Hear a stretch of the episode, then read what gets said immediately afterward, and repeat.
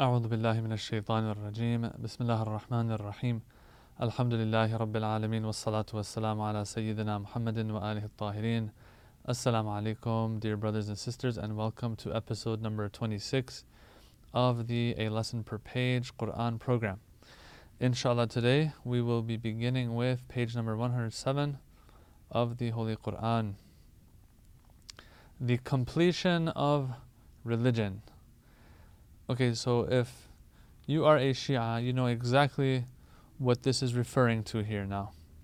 Um, on this page uh, of the Holy Quran, page 107, one of the most important verses in the eyes of the Shi'i school of thought has been mentioned. This is verse number 3 of Surah Al Ma'idah. Right in the beginning of Surah Al Ma'idah, this verse has come.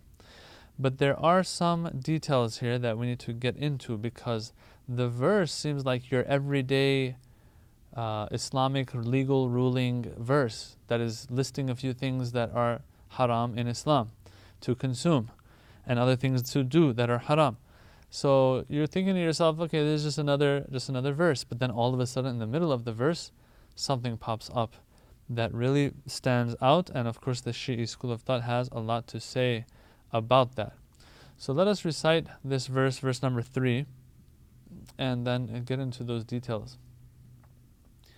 أعوذ بالله من الشيطان الرجيم حرمت عليكم الميتة والدم ولحم الخنزير وما أهل لغير الله به والمنخنقة والموقوذة والمتردية والنطيحة وما أكل السبع إلا ما ذكيتم وما ذبح على النصب وأن تستقسموا بالأزلام ذلكم فسق اليوم يئس الذين كفروا من دينكم فلا تخشوهم واخشون.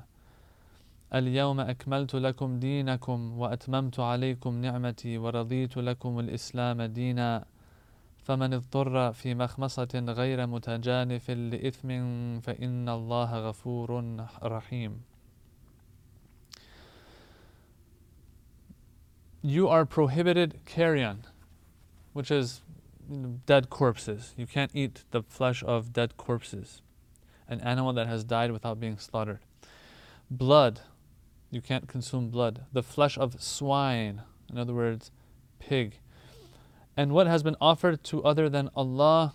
So if they were sacrificing animals to like the idols, and the animal strangled or beaten to death, and that which dies by falling or is gored to death, and that which is mangled by a beast of prey, except that which you may purify, the kaitum, like meaning if an animal has attacked another animal, um, and you get to that animal before that animal dies and you slaughter it properly, then that's a different story. But if a beast of prey has been uh, mangled uh, another animal, you can't have that. And what is sacrificed on stone altars to idols, and that you should divide by raffling with arrows. All that is transgression, fisq. It's wrong, you're not allowed to. All right, so those are that's your as I said, your everyday kind of, you know, this is haram, stay away from this, stay away from that type of verse, right? But then all of a sudden, Today the faithless have despaired of your religion. So do not fear them, but fear me. Today I have perfected your religion for you, and I have completed my blessing upon you, and I have approved Islam as your religion. Wow. Then all of a sudden, the, it goes back to what the verse was talking about in the beginning. But, it, but should you, anyone be compelled by hunger without inclining to sin, then Allah is indeed all forgiving, all merciful. In other words, if you have no choice but to have and consume some of the things that were listed in the verse in the beginning of the verse, then it's fine, it's okay. As long as you're not you're doing it without being inclined to sin, you know, maybe this means that, you know, deep down inside you're upset that you have no choice, but you have to have some carrion or blood or flesh of swine or whatever. Um, in that case, you're fine. Okay, so two conditions compelled by hunger without inclining to sin.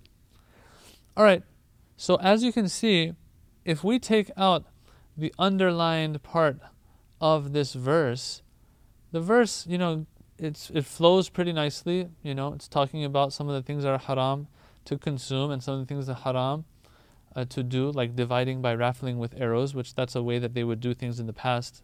I, mean, I think it was a form of gambling that they had. um, then all of a sudden you have a parenthesis opened up in the middle of the verse. So that's what we want to talk about, inshallah. Um, of course, uh, there will be a lot of opinions here. What's it talking about when it says that Allah has completed the religion now? Today, the faithless have despaired. Do not fear them. Today, I have perfected your religion. I have completed my blessing upon you. I've approved Islam as your religion. The question is, when is this today? That is the question. Some say, well, it's pretty obvious. It's talking about it's talking about when these when this uh, these laws were sent down. Okay, the laws these laws that were sent down the day that these things were prohibited. Okay, the law the day when these rules were given to us that carrion, blood, flesh of swine, etc. is haram on us. That is the day that Allah has completed the faith. Now, I'm not going to get into the answers of these in detail. There are answers that are given like, wait a minute, these are things that were made haram before too. It's not like on the last day of Islam or in those last days of the Holy Prophet's life, in the last year of the Prophet's life, these things were made haram. No, these things were haram from before that as well. We know this. And other reasons too that I'm not going to get into right now. Some have said, no, it's the day of Arafah, of the final Hajj that the Prophet ﷺ performed. Some have said no. This is this is talking about the day of the conquest or the conquering of Mecca, when the Prophet conquered Mecca. Others have said it's when Surah Al-Bara'ah or Surah Al-Tawbah was revealed, and so on and so forth. One thing that the likes of Allama Tabatabai and others have pointed out is look, there's something in the verse that doesn't allow these opinions to be right. What is in the verse? It says Today, today the faithless have despaired of your religion. They have lost hope. In other words, before this they had a hope, but by but now that this has been revealed or something has happened, all of a sudden their hope is gone. Okay? And so this is where the question has to be asked when it comes to all the different opinions that have been given. Why would the enemies of Islam lose their hope, okay, if these rules are sent down. The flesh of swine is haram to consume. How, why would an enemy of Islam lose hope? Or the the final the day of Arafah of the final Hajj of the Prophet. Why would the people? Why would the enemies of Islam now lose hope? Because the final Hajj of the Prophet has taken place, or the day of Arafah has arrived of the final Hajj of the Prophet sallallahu. What is it? No, no, no. These things they're not they're not adding up. They're not making sense. These things that are said, these opinions. Yes, Someone might say the day of the conquest of Mecca. The mushrikeen were finally defeated. Yeah, but uh, and eventually, uh, and they knew that eventually they're not going to win this fight against the Holy Prophet. Why? Because they've lost Mecca. But there's answers that are given to these as well, namely that the the, the verses that excuse me the fath, fath of Mecca and the conquest of Mecca took place before this verse was revealed. Some will tell you, yeah, and so on and so forth. Surah Al-Bara'ah, same thing. It was revealed before this verse was revealed. These are one of the final verses that were revealed of unto the Holy Prophet sallallahu alaihi wasallam. But anyway, that is a whole discussion. Though there's a ton of viewpoints here, a ton of opinions, and a ton of refutations, and there's a, there's going to be a lot of back and forth amongst scholars and mufassirun. Having said that, um, I'm just going to share with you what you know you can maybe call the mainstream understanding of this verse when it, it comes to the Shi'i school of thought. And they will say that, you know, what it was that made these people lost hope? Do you know why the verse says, Today, today the faithless have despaired of your religion? Because, because these enemies of Islam, whoever they are, they tried their best over the 23 years of the call of the Prophet. They tried their best. How? They tried their best fighting the Prophet in the, ba- in the battles. Whether it was Badr, whether it was Uhud, whether it was Khandaq, all of these different types of battles that took place, some defensive, some offensive, they tried their best. Most of the time, it was an offensive that they had against the Prophet. And their last hope was the battle of Ahzab or Khandaq, and even that didn't, didn't happen and didn't go through and they lost that battle as well. So they fought as much as they could, they were not able to defeat him. They tried to tempt the Holy Prophet buy him. Yes, buy him off somehow. And and bribe him. So whatever it takes, give him whatever he wants. He was not interested. So they lost that one too. They tried to accuse him of different things, counter him in one way or another, maybe find, you know, say that he's a poet, he's a sorcerer, he's crazy, na'udhu billah, things like that. Crazy meaning majnoon, meaning what? He is under the influence of jinn and stuff like that. Nothing worked.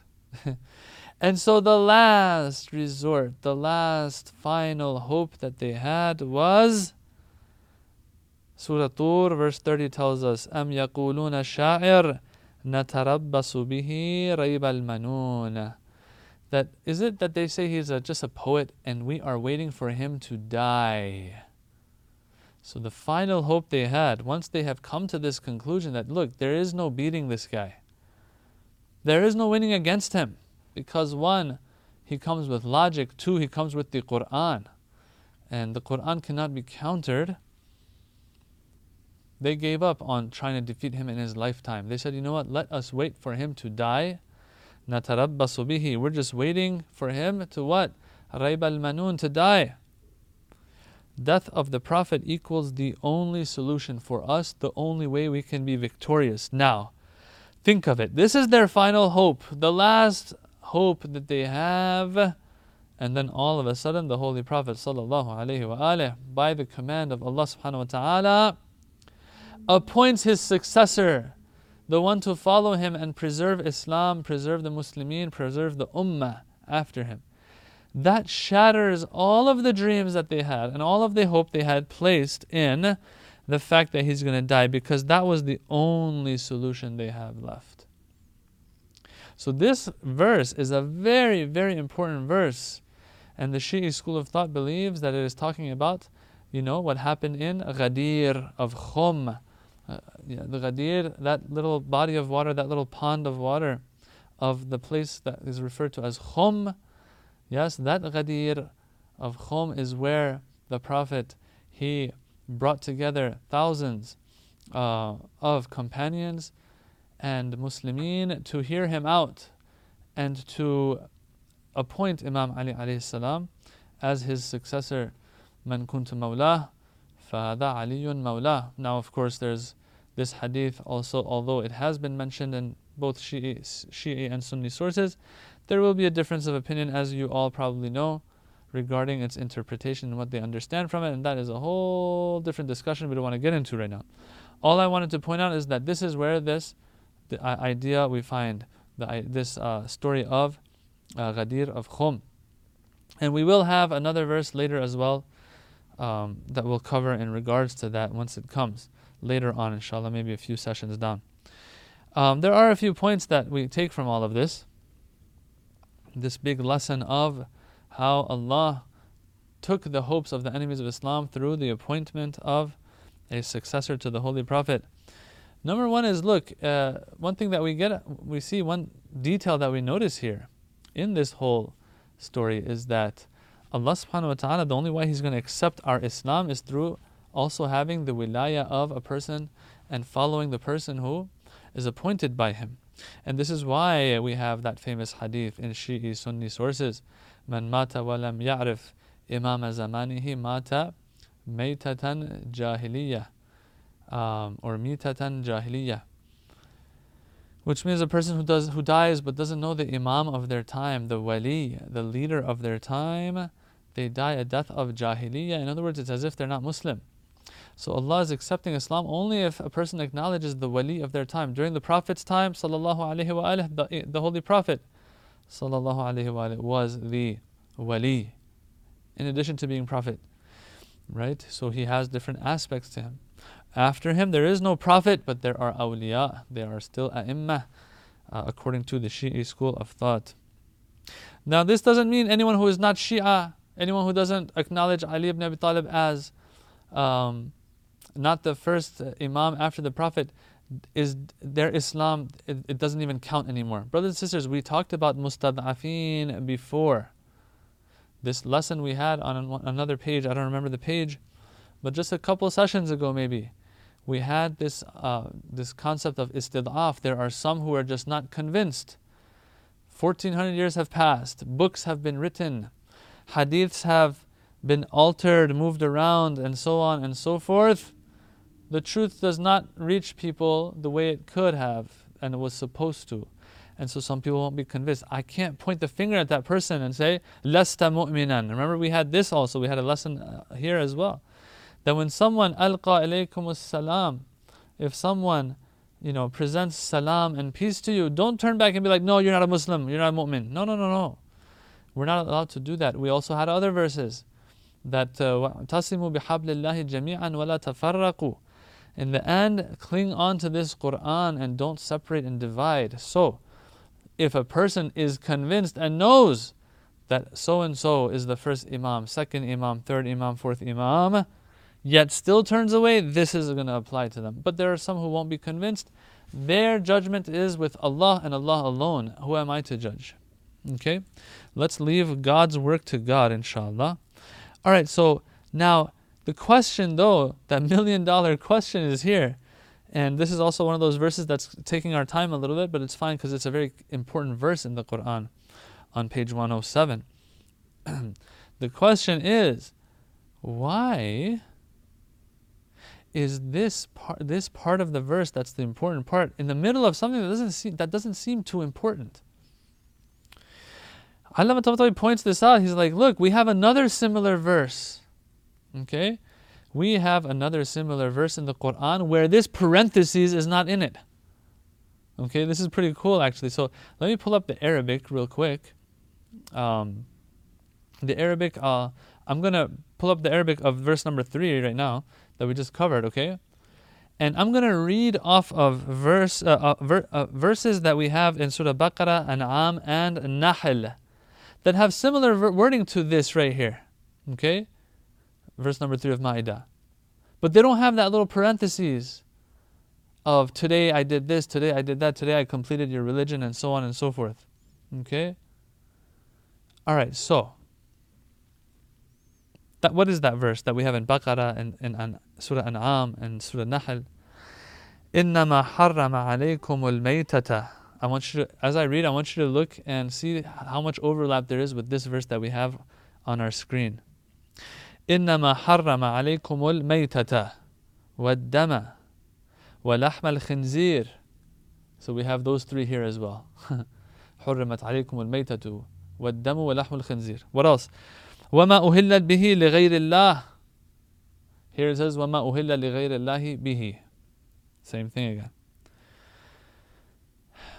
Alright, so four things are listed as haram. فَمَنِ اضْطُرَّ غَيْرَ بَاغٍ وَلَا عَادٍ فَلَا إِثْمَ عَلَيْهِ إِنَّ اللَّهَ غَفُورٌ رَحِيمٌ What do we have here? We have a few more thing items listed. Then we have that parentheses, and then after the parentheses, what does it say? فمن اضطر في مخمصة غير متجانف لإثم فإن الله غفور رحيم. Very, very similar wording and verbiage. Yet, what's the difference? The parentheses here in this verse that we're in right now. It's like someone squeezed this in. Allama Tabatabai, what he says here in regards to this, he says, look, it's one of three things. Either the verse was really revealed like this, and so Allah is kind of hiding this very important um, statement in the middle of something that's not too important, so no one ever is tempted to take it out or get rid of it or hide such a verse. Either that, or it was just placed there by the Holy Prophet وسلم, for the same purpose, maybe, or for whatever other reason, to just put he put it in there so that no one touches it. Or he says that it might have been placed there by others. And there is um, in a book um, about Allama Tabatabai, and in there you have questions and answers from him.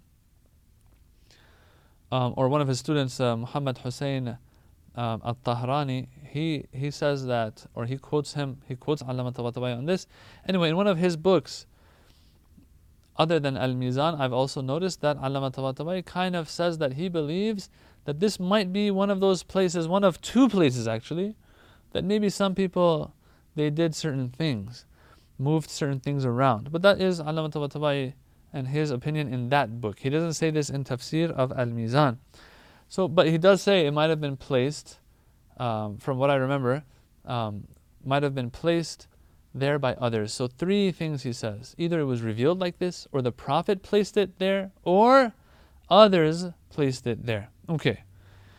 All in all, but the message is clear what it's saying that there is a very important thing that is taking place, and as a result of that, Allah is saying, Now your religion is completed. We as Shia believe that this was the wilayah of Amir al Mu'mineen. And so this shows that the enemies of Islam were afraid of a complete religion that is complete with the with a proper leader and a proper wali. And it also shows us that wilaya is a blessing. That wilaya is a blessing because it says, Now I have completed my blessing upon you. And inshallah we follow the footsteps of the Ahlul Bayt alayhi who we believe um, were appointed and that this verse uh, is speaking of them. Um, and of course, beginning with Imam Ali. And speaking of the incident of Ghadir, which later on will lead to the, the ensuing Imams of Ahlul Bayt also becoming Imams. Page number 108 of the Holy Quran. The timeless covenant. Alright, so the Quran every now and then will remind us of promises we've made of covenants we have with Allah subhanahu wa ta'ala. And so page number 108 also is discussing that, is also pointing that out. Verse number 7 of Surah Al-Ma'idah. واذكروا نعمة الله عليكم وميثاقه الذي واثقهم به إذ قلتم سمعنا وأطعنا واتقوا الله إن الله عليم بذات الصدور Remember Allah's blessing upon you and His covenant with which He has bound you. What is that covenant? When He said, we, when you said, we hear and obey, that was the covenant. We made a promise of obedience to Allah. Um, um, we'll talk about that. And be wary of Allah. Ittaqullah. Indeed, Allah knows best what is in the chests. Yes, what we're hiding in our hearts. Allah is well aware of that. All right. So, Number one, we have to talk about ni'matullah. It says, remember Allah's blessing upon you. Which blessing is it talking about? Well, a ton of blessings that Allah has given the Muslims of, of a lot of things. When they, they were nobodies, they were losers, they had they were not civilized even to an extent. They were burying some of them were burying their daughters alive, etc. etc. Islam came, taught them about the akhirah, taught them about the big stuff that they can work for and work towards give, made them more civilized, made them educated. يعلمهم الكتاب يزكيهم purified them the prophet purified them taught them the book back then to have a book was a privilege I've said this before the Yahud they uh, were proud of the fact that they are that they have a book a divine book. And Nasara same thing. So now you are also blessed with this. And you enjoy the blessing of the book. So these are all different blessings. So the, the commentators of the Quran, the Mufassirun, they've said either what is ni'mah here, what blessing here is referring to is uh, it's a, just a, an umbrella to, that covers all of the different blessings that Islam brought for the Muslims. Or ni'matullah, you can just say no, it's Islam itself. And Islam itself will encompass all of these blessings. Whatever you want to say, all in all, we know it is the blessing of Islam, what comes with Islam, that good and baggage that comes with Islam. Okay, but what's more important here to discuss is the mithaq. The mithaq or the covenant. Which covenant is this talking about? Uh, we don't remember this covenant that we had with Allah subhanahu wa ta'ala. So here they've explained that it's one of two things that is meant here. And I'll tell you what I personally, very humbly, um, uh, believe is meant here. Um, so the first opinion is that whenever you, be, whenever the people out there become Muslim, whenever they embrace Islam, that is them implicitly accepting the fact that we are going to obey God in whatever He says in this religion. Okay, as if you remember, it said that when you said "Sami'na wa ata'na," we hear, O Allah, what you have to say and the commands that you have for us, and we and we we hear and we obey. That's the covenant. So, when did we actually make such a covenant with God? Well, when we embraced Islam, we're implicitly, indirectly saying that, Oh Allah, it's all about your obedience. We're going to listen to whatever you want us to do. Okay? That's what it is. So that's one opinion on this mithaq, on this covenant. Another opinion, which this is the one that I personally like, it is that same covenant that other verses of the Quran speak of when they say that we took a covenant from you, O, o children of Adam. If I remember, it, it refers to us and addresses us as children of Adam. Um, where we said, where Allah tells us, Alastu bi rabbikum. That when Allah told us, hey, am I not your Lord? And all of us answered in the affirmative. We all answer, answered in the affirmative and said, yes, you are our Lord. So something like that is also being spoken of here. I would, I personally believe, and some mufassirin have also mentioned this. Okay, that means it doesn't mean that we necessarily verbalized this or made a promise to God. No, just the fact that we are His creation, we know we and acknowledge His existence. He has put a fitrah in us. He has created us in a certain way where we are inclined towards Him to begin with. He has given us the intellect, all of this potential that we have in us. All of this equals us saying, okay, now that we have all of this, oh Allah, we are going to obey whatever you say. That is the promise. The fact that He's given us all of the means and tools to reach His satisfaction equals us saying, and Him being so clear, His existence being so clear. The Quran says, Afillahi shakun, Afillahi shakun, fatir samawati wal ard. Is there even a doubt in Allah, the creator of the heavens and the earth? In other words, you have to prove to me that He doesn't exist. I look around me, I see everything, everything. That, where did it come from? There must be something out there that brought everything into existence because things don't come into existence on their own. So it's very clear. Oh Allah, is, Allah, Allah has made Himself very clear to us, given us the means and the tools through our fitrah to acknowledge Him, His existence, to obey Him and everything. So this equals us now saying, oh, saying, not verbalizing, but through whatever we have, this is a practical admittance and admitting of us that we will obey now. We, and Allah has this expectation of us that it, it means. In other words, the fact that we say, the, the fact that we have a covenant with Allah, means what? Means that Allah has this expectation because He knows we have what it takes now to obey Him. So it's as if we're saying, We will obey you, O Allah. The fact that we have what it takes equals us saying that, O Allah, we will obey. All right, that's a, actually a very good way to sum it all up. The fact that we have what it takes to obey Him equals us saying, We will obey you. Okay, it's as if we said it. And so, just to uh, corroborate this a little bit more and further, um, I'm just going to share with you one thing that Amir al-Mu'mineen salam says in Nahj al-Balagha, khutbah number one, where he says, uh, from what I remember, it's khutbah number one. I'm 99.99% sure that's what it is. فَبَعَثَ فِيهِمْ رُسُلَهُ وَوَاتَرَ إِلَيْهِمْ أَنْبِيَاءَهُ So what did Allah do? He sent His messengers to them. He sent His, He, one after another, he sent His prophets to them, to the people. Why? لِيَسْتَأْدُوهُمْ مِيثَاقَ فِطْرَتِهِ You see that word mithaq is being used here, just like it's used in uh, on page 108. That same word is used as well in this khutbah number one of Nahj al-Balagha. That He sent His prophets and messengers one after another to do what? So that they push the people and demand the people to do what? To fulfill their covenant that they had. Which covenant is this?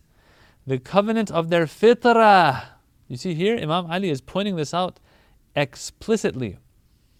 That the fitrah in us, the way Allah has created us, what He has given us of inclination to Him and acknowledgement of His existence, that itself equals the covenant the fact that we have what it takes to acknowledge Him and obey Him equals us as if saying that we sami'na wa ata'na.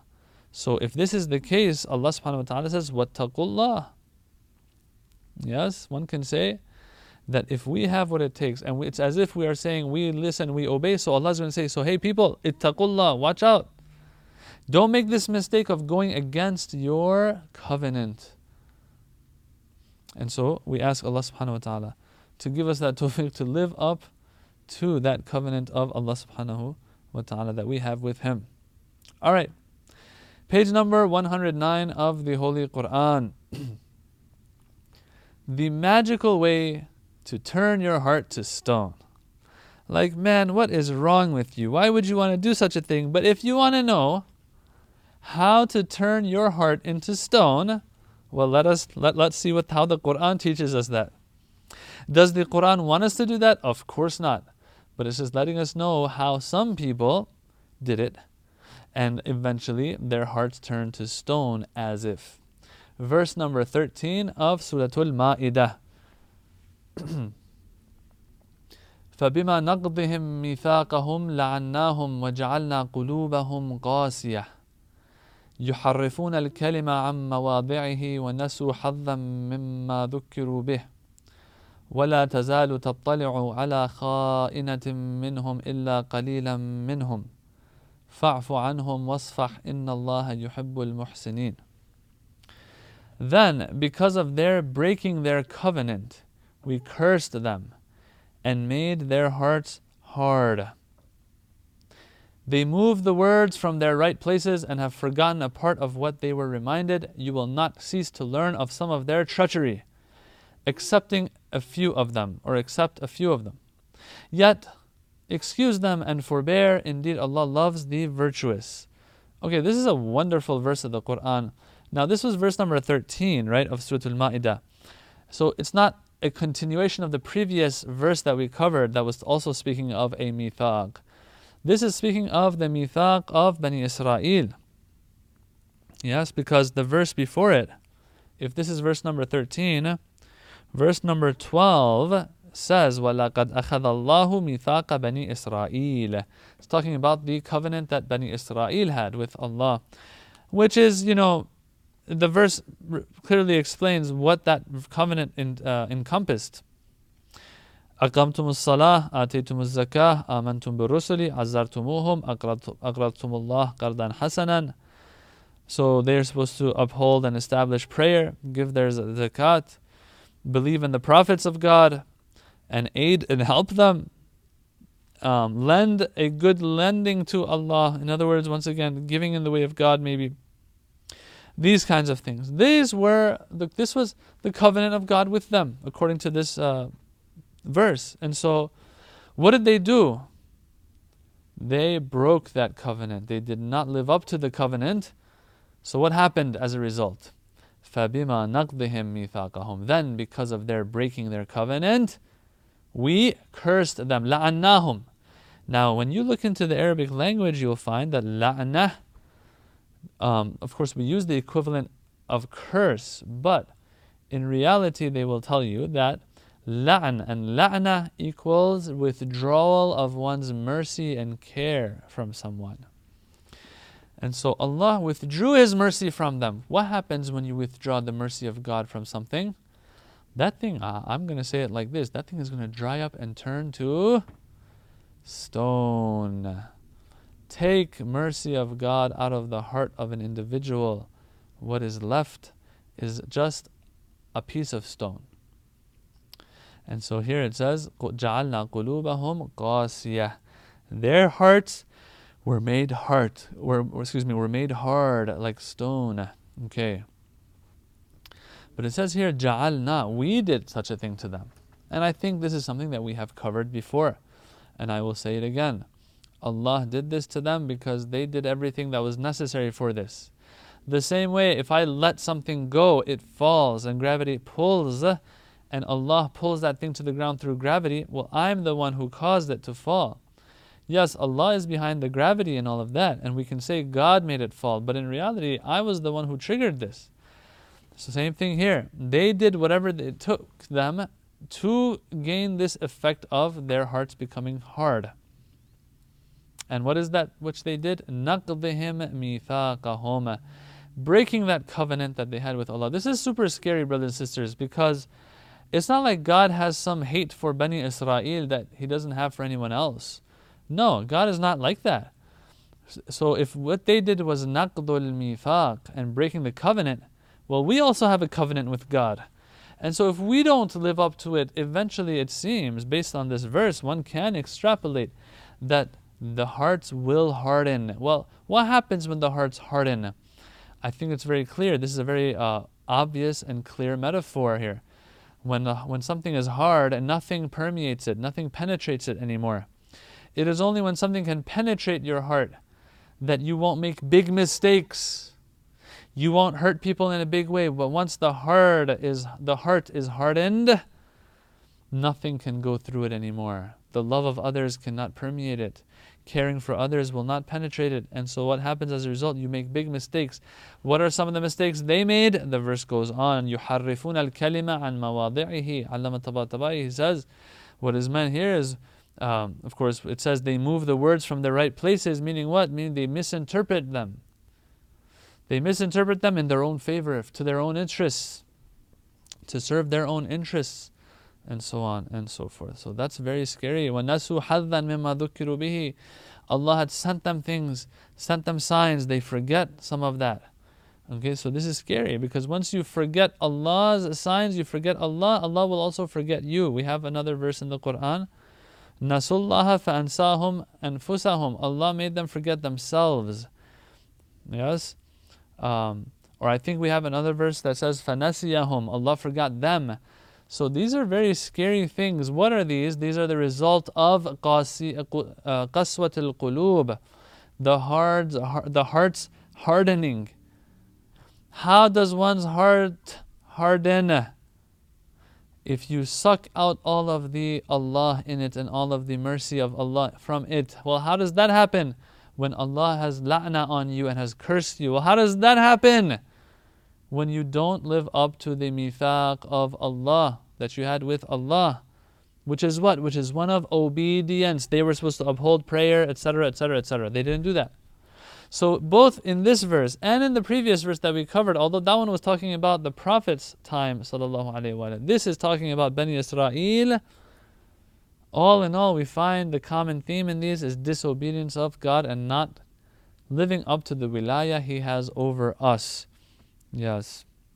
But even after all of this, these people have wronged the Prophet sallallahu Look at how the verse ends. It says, "Fa'fu anhum wasfah."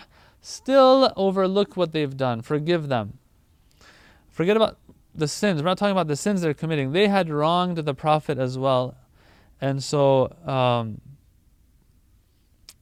as a result of that, Allah says, "Look, that was something personal that they did, they did to you. I want you to overlook that."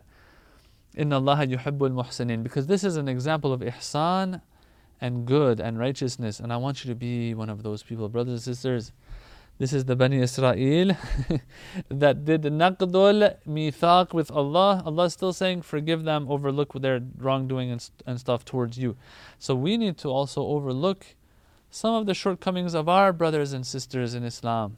If they hurt us, um, kind of try to overlook because this is an example of ihsan and God knows what kind of rewards will be waiting for us on the other side if we're able to just make sure that you know we make such a sacrifice. Although it's not easy and I won't, won't blame anyone who just who can't do that when it comes to certain wrongs that have um, been committed against them. Okay page number 110 Allah is triggered and I hate to say it like that. Um, that's not a. When we say angered, triggered, you know, things like that, is made upset, these are words that we use, but because of lack of better terms. Or else Allah does not get triggered. We should know this. Allah doesn't get angry. Yes, the Quran says this, the wrath of God and all of that. But philosophically speaking, they say you, Allah can't be happy one day and then angry another day. So what is meant here is something metaphorical, okay? When you say God is triggered. So that's what is meant here as well. Allah is triggered. Why? It goes back to the creed of Jesus being Son of God in the Christian faith. So, as I said in our last session, we'll come, we'll have other verses that speak of um, or you, the Trinity or the concept of Son of God and so on. So, Let's recite the verse uh, first and then we'll talk about that. Verse number 17 of Surah Al Ma'idah.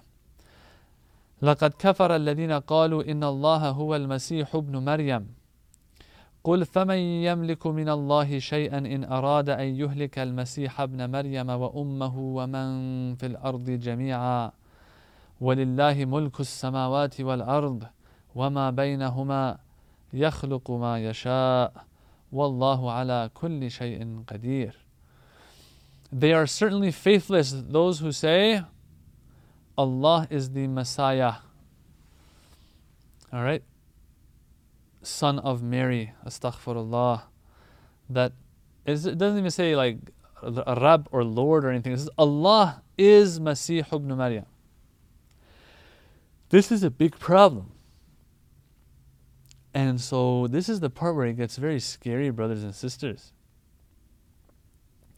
Because look at how Allah sounds triggered. It says, Who can do anything against Allah should he wish to destroy the Messiah, son of Mary, and his mother, and everyone upon earth? Like this really sends chills down one's spine.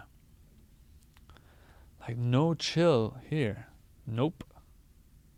Like, you can't even tell, like, oh Allah, like, Prophet Isa, Lady Maryam, they're your most beloved creatures. They're the most closest uh, uh, servants of yours to you. But it sounds like, it seems like Allah is trying to make it sound like He's very triggered here. He says, Who's going to stop me? Yeah? Who can do anything against Allah should He wish to destroy the Messiah Himself, destroy Isa? Oh my God, like your best friend in that time. But He's saying, uh, You want me to destroy the Messiah? You want me to destroy His mother? You want to destroy everyone on earth? which shows, brothers and sisters, this is very important, which shows the magnitude of this statement that they made. That, that Allah is Masih ibn Maryam, is this, yes, that Allah is the Messiah, Allah is the, the Lord is the Masih. Allah says, You want me to destroy him for you?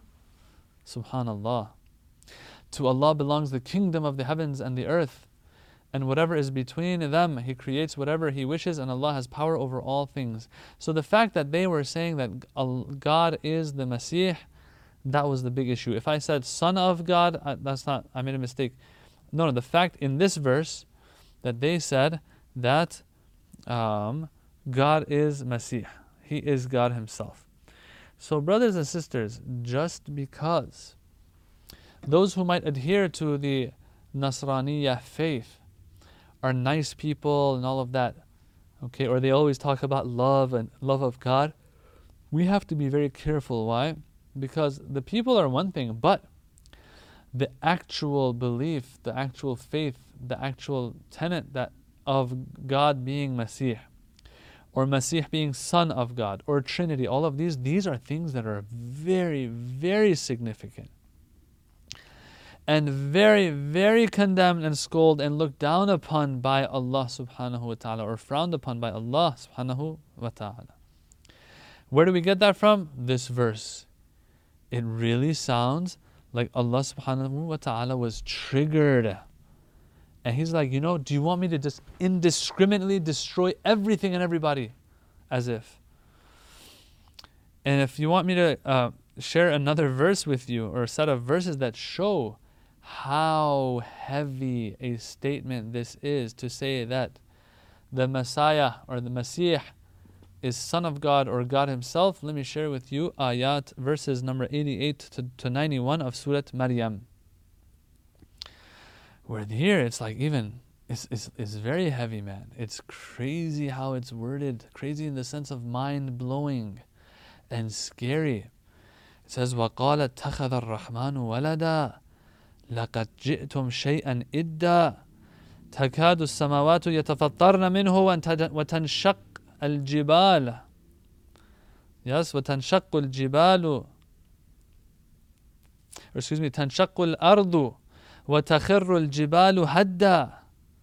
أن دعوا للرحمن ولدا. So three things are gonna are about to happen because why? because they said that the Lord had a son, and he is Isa ibn Maryam. وَقَالُوا اتَّخَذَ الرَّحْمَنُ وَلَدًا They say the Rahman, the All Beneficent, has taken a son, has begotten a son? You have indeed said something horrendous and hideous. The how bad is it? How bad is it? The heavens are about to be torn apart because of this, what you're saying. Like mind blown, people. And the earth to be split open because of what they're saying. That it's like this close that this is going to happen. Like it's like everything's trembling because of what has been said that God had a son. So yeah, it's all about the faith nowadays. That, you know, it's all about love and forgiveness and all that. Okay, that's cool. Um, I, I personally believe that Islam has that much of these things as well, although it's not mentioned as much. But, but okay, like okay, nice stuff. Okay, good. But like the what the, the actual belief, whew, it's a scary one, brothers and sisters. And the earth is going to be split open, and the mountains to collapse to bits. Why? And da'aw rahmani walada because they made the claim that Allah has a son. So, brothers and sisters, these are things that are that Islam will not compromise on. All right. Yes, we will speak of تعالوا إلى كلمة سواء بيننا وبينكم. That in the in the in the the story of Mubahala, we talked about this before in one of our lessons that we can find common ground even with the people of the book. Okay? Find some common ground, which is Tawheed, oneness of God, and all of that. True, we have this. True, we have to coexist and all of that. But at the same time, it does not mean that we compromise on beliefs. No, we will have our discussions, we will have our, our peaceful debates and, and, and, and fruitful, um, purposeful discussions and dialogue. We'll try to have as much of that as possible, but yes, that does not mean that we are going to move back uh, an inch when it comes to not believing in such things. These are condemned in Islam. These are very, very big claims that Allah subhanahu wa ta'ala seems to be very upset about. The fact that Masih ibn Maryam is God or that he is son of God, these are things that there is no compromise on at all. When we seek refuge to ever be inclined to uh, such beliefs. والحمد لله رب العالمين اللهم نور قلوبنا بالقرآن وزين أخلاقنا بالقرآن ونجنا من النار بالقرآن وأدخلنا الجنة بالقرآن اللهم اجعل القرآن لنا في الدنيا قرينا وفي القبر مونسا وعلى الصراط نورا وفي الجنة رفيقا ومن النار سترا وحجابا وإلى الخيرات كلها دليلا برحمتك يا أرحم الراحمين. والسلام عليكم ورحمة الله وبركاته.